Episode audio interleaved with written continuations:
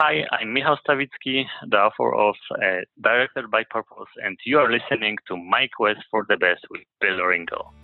Listen up, small business founders, senior managers, and rising stars.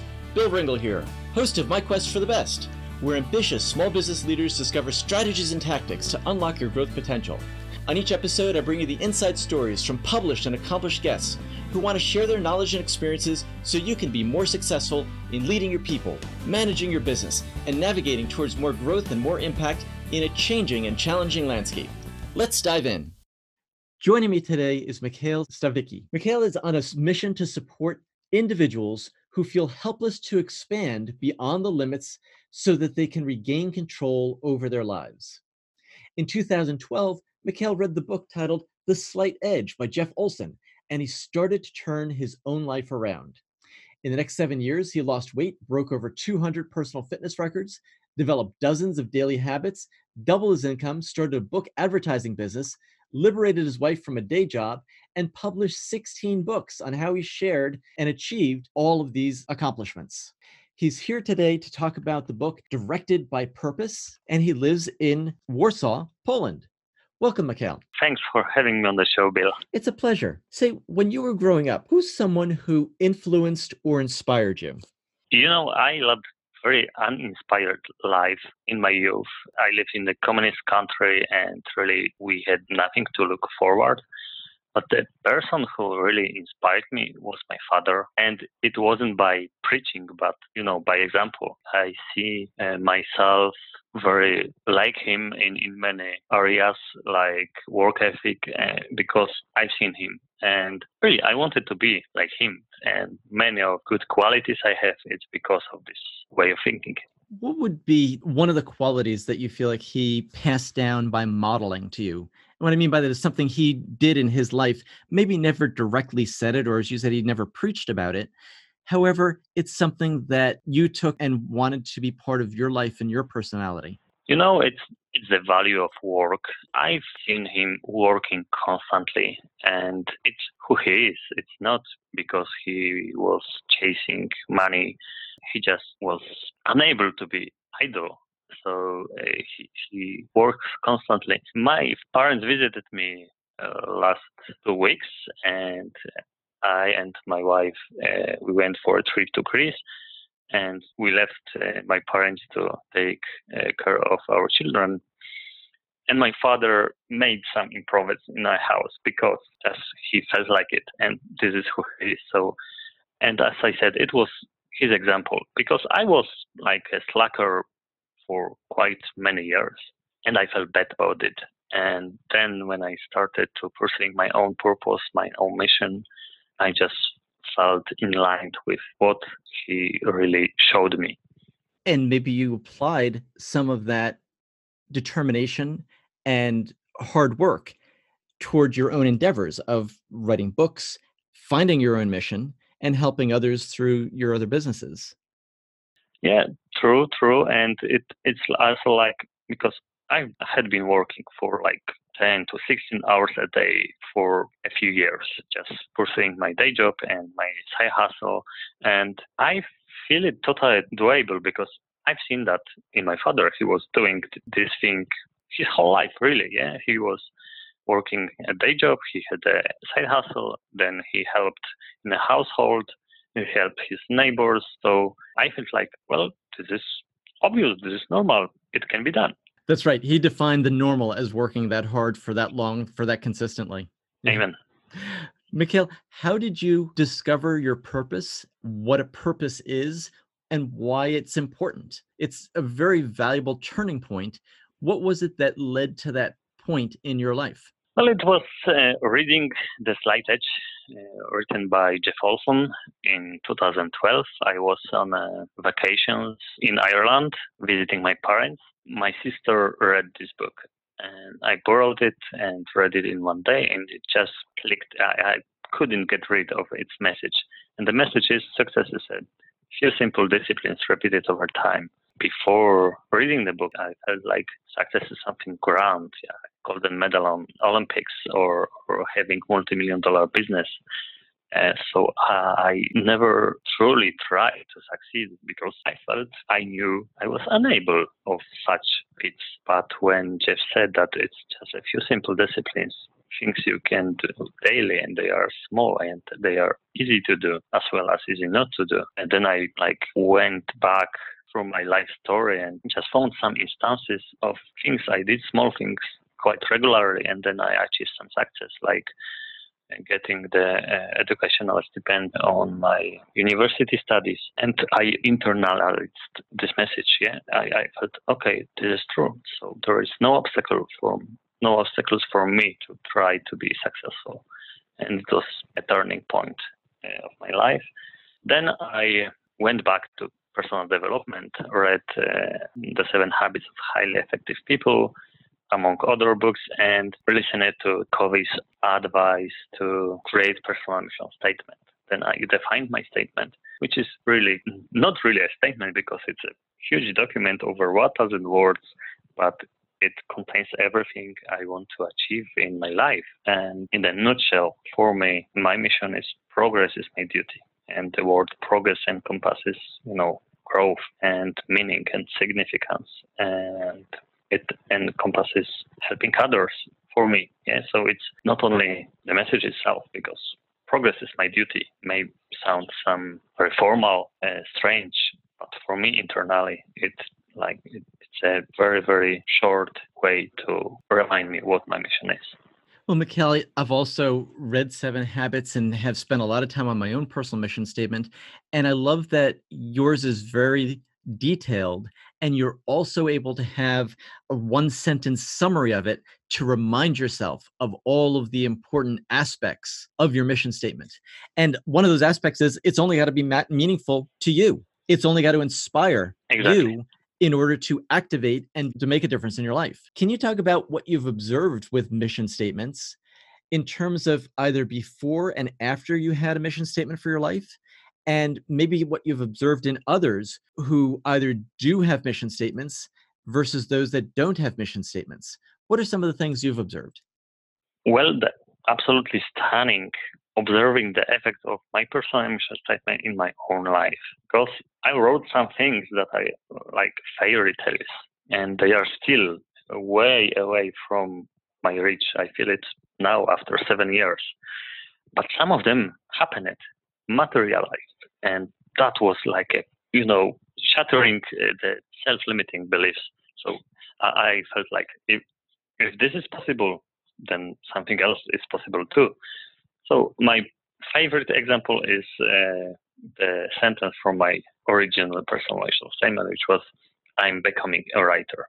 I write it in the present tense, like obviously advice, advised, but you know, I didn't write, I am a writer, because I wasn't, I didn't feel I can truly write it and repeat it and feel it rings through. So I wrote, I'm becoming, and I didn't even know what being a writer means. It took me almost a couple of months to discover that writers write. Yeah, so this is what uh, I should focus on. But then in a little bit over a year, I have five books published, and the, the fifth one became Amazon bestseller, and I earned half of my salary in one month. And I was like, yep, I am a writer, or truly am a writer. I accomplished something in that field, and I'm doing the daily job of a writer, which is writing. And I changed this sentence in my personal mission statement to I am a writer. And from like February two thousand fifteen, I'm repeating this sentence, I am a writer. And how long of a time did it take between your first um, version of it and when you change it to the present tense? About thirteen months. See, I think that there's an enormous change that goes through when somebody pays attention to their first draft of their mission statement and comes back to it again and again, maybe every week or every couple of days over the course of a year. I've seen remarkable changes with people who do that, and it updates. And it really does transform your life in some ways. It means a breakthrough. It might mean a simplification. It might mean something that you no longer do that you were putting up with because it was someone else's mission for your life. And you've certainly owned, started to own it being your own mission for your life. I think that's certainly true for you for as a writer. Don't you agree? Yep, definitely. I uncovered this desire in me to write, didn't really know what that means. But, you know, seriously, to the degree that I didn't know that write is right. Uh, I mean, it is a daily task of a writer to write. And I had no clue about this. I was so clueless.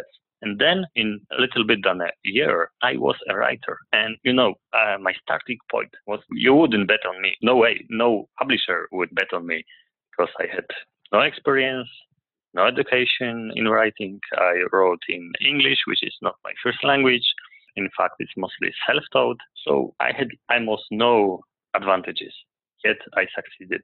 And I attribute it one hundred percent to my personal mission statement, and I refer it, and I've been referring to my personal mission statement every single day to change my mind, to change my mindset, my beliefs, and then they materialized. It's magic. One of the things you write about in Driven by Purpose is you quote Peter Drucker when you say, when you quote his sentence that says, "Success in the knowledge economy comes to those who know themselves, their strengths, their values, and how they best perform." What did you do to learn more about how you uncover your own strengths? Uh, one of uh, my core values is self-discovery, and it's part of my personal mission statement. So I have a few sentences about it. And, you know, I started from the point where I hadn't really tried to examine myself for sixteen years. And then I wrote that I want to do it, you know, because I really absorbed this message of Peter Drucker. And it's also a message of other great people uh, in personal develop- development field. And I decided it, it is important because if I want to succeed, I really need to base on my strengths and what I do best. Uh, so right now, I do several things on a daily basis, but the most influential, I think, is journaling. I spend about fifteen minutes every morning writing one question about myself and then trying to answer it. It takes one page in my calendar. And really, you know, so it's seven years since I started, so less than six, but it means thousands and thousands of personal questions, which were processed by my conscious mind, mostly, not just, you know, emotions and whatever comes from subconscious, which internal dialogue is often not very intelligent. You exchange inve- invectives with yourself, but journaling forced me to consciously process what's in me, those emotions or my plans or my ambitions, fears, plenty of things. And this is the way I, I discovered myself. Mikhail, give me an example of a question you asked and answered in your journal recently, and how it helps to focus on that question, that you do it maybe for multiple days or maybe multiple weeks. What's your approach with the question that you use as an example? I'm just going through my journal. Uh, it's in front of me. Uh, so I'm a religious person. And, uh, you know, if you believe in God, then he's omnipotent. He can everything. And if you believe in the uh, believe in the Christian God, he's also all love, and loves you, loves me. But then I caught myself like acting like I don't believe this. I I asked myself, well, is it really true that God is omnipotent and loves me or not? And then, you know, just processing consciously through this question opened my eyes to ways when I still stick to my own opinion, really, about God uh, or about myself. And I'm not really surrendering my life to him. And is this something, is this questioning and journaling something that you use to be able to prepare to go on that vacation to Greece? How did you use your journal to help prepare for that type of trip that you took with your wife? Yeah, well, a week before the trip, something like this, I wrote a question, what should I finish before going for vacations for a week? Because It, the vacations were long due, and were the first one I totally didn't work for eight days in a row. So I had some things to finish, and I just like, dumped it from my uh, head onto the paper. That I'm giving a lot of peace of mind. So sometimes there are very practical things like this one, and sometimes they are deeply spiritual or, you know, about your experiences, your emotions, you know, whatever comes to my mind. And when you repeat questions, what's an example of a question that you've repeated that's led to more clarity, maybe about something that you wanted to write about for a book? Yeah, it happened. Uh, like the whole idea of writing a series of books about uh, pursuing success and how successful people really form their habits and in which areas came from one of journaling sessions. It dawned on me that my successful friends all are self-aware, very self-aware, and in a positive sense, meaning that they can catch themselves and they know their strengths and so on. And it made me thinking about other uh, common qualities of successful people. And then the idea for this series has been born. So what was the title of your most successful book? I think the most successful, and maybe because of the price, partly, it was my first book, uh, Personal Ambition Statement, Your Roadmap to Happiness. Well, and it is the oldest, so it has the most time to so sell the more, most copies. But uh, among my sixteen books, I have like five or six that are going head to head. And so... Is journaling something you use to help you understand and analyze what topics you want to write about in order to develop your book series? Yes. Uh, in fact, I cannot recall among the last ten books a case when I didn't dedicate at least one journaling session for the idea of the book. Uh, in fact, my process for writing a book right now is uh, fierce brainstorming, uh, what I want to write about, what are the angles I can use, and then outlining the book, which is also a process that I answer two dozen questions, uh, the same questions uh, for each book, and uh, clarifying what I want to say and how I want to say and how it's going to help uh, my readers. Uh, so writing is like a big part of my self-analysis and my work as well. When I do other business ventures like my book advertising uh, gig, then I start from journaling, uh, from writing down the idea, brainstorming about it, outlining some aspects. I just process things through writing. How do you get feedback from your customers that you can use to incorporate into other writing projects? Well, I'm active on the Quora dot com, which is a website for answering questions. And for the last more than a year, I published one answer a day, at least one answer a day, and interact with users there. So uh, articles, answers are getting widely popular. Then I know I'm onto something, and I will probably write a book about gratitude journaling, because every time I work about this, it's getting a lot of attention. So, and I think this is a good uh, way for getting feedback for writers, and not just Quora, but publishing regularly, interacting with your audience. So, and Quora is also amazing because you have plenty of answers and they are somehow graded, which are the most popular, how many people follow them and how many answers they got. So you can find very easily what people are looking for, what they are interested in. Yes, those metrics certainly help. So, Mikhail, are you ready for the My Quest for the Best lightning round? I have a few questions for you. Let's go. All right. So what's a method you use to get unstuck when you have to sit down and write? Or how do you get yourself prepared to write and be productive when it's time? It's a question about performance on demand, because it's very intimidating for many people to simply sit and write. What do you do in order to make that process easier for yourself? I recommend for everyone who gets stuck, not only in writing, but in anything, just to habitualize the activity. For me, writing is like very, very important part of my life. It's how I make a living. And it's out of the questions that uh, my feelings will dictate when I work or not. It's like with your day job. Yeah, it's, you cannot call your boss and say, oh, today I don't feel like like working, sorry. So uh, when you habitualize an activity, you are destroying all the obstacles. So I have my ritual, I have first the topic, uh, which I will write about. I, I'm never sitting in front of my computer looking for uh, the, the topic. I have like dozens and dozens of ideas to write about.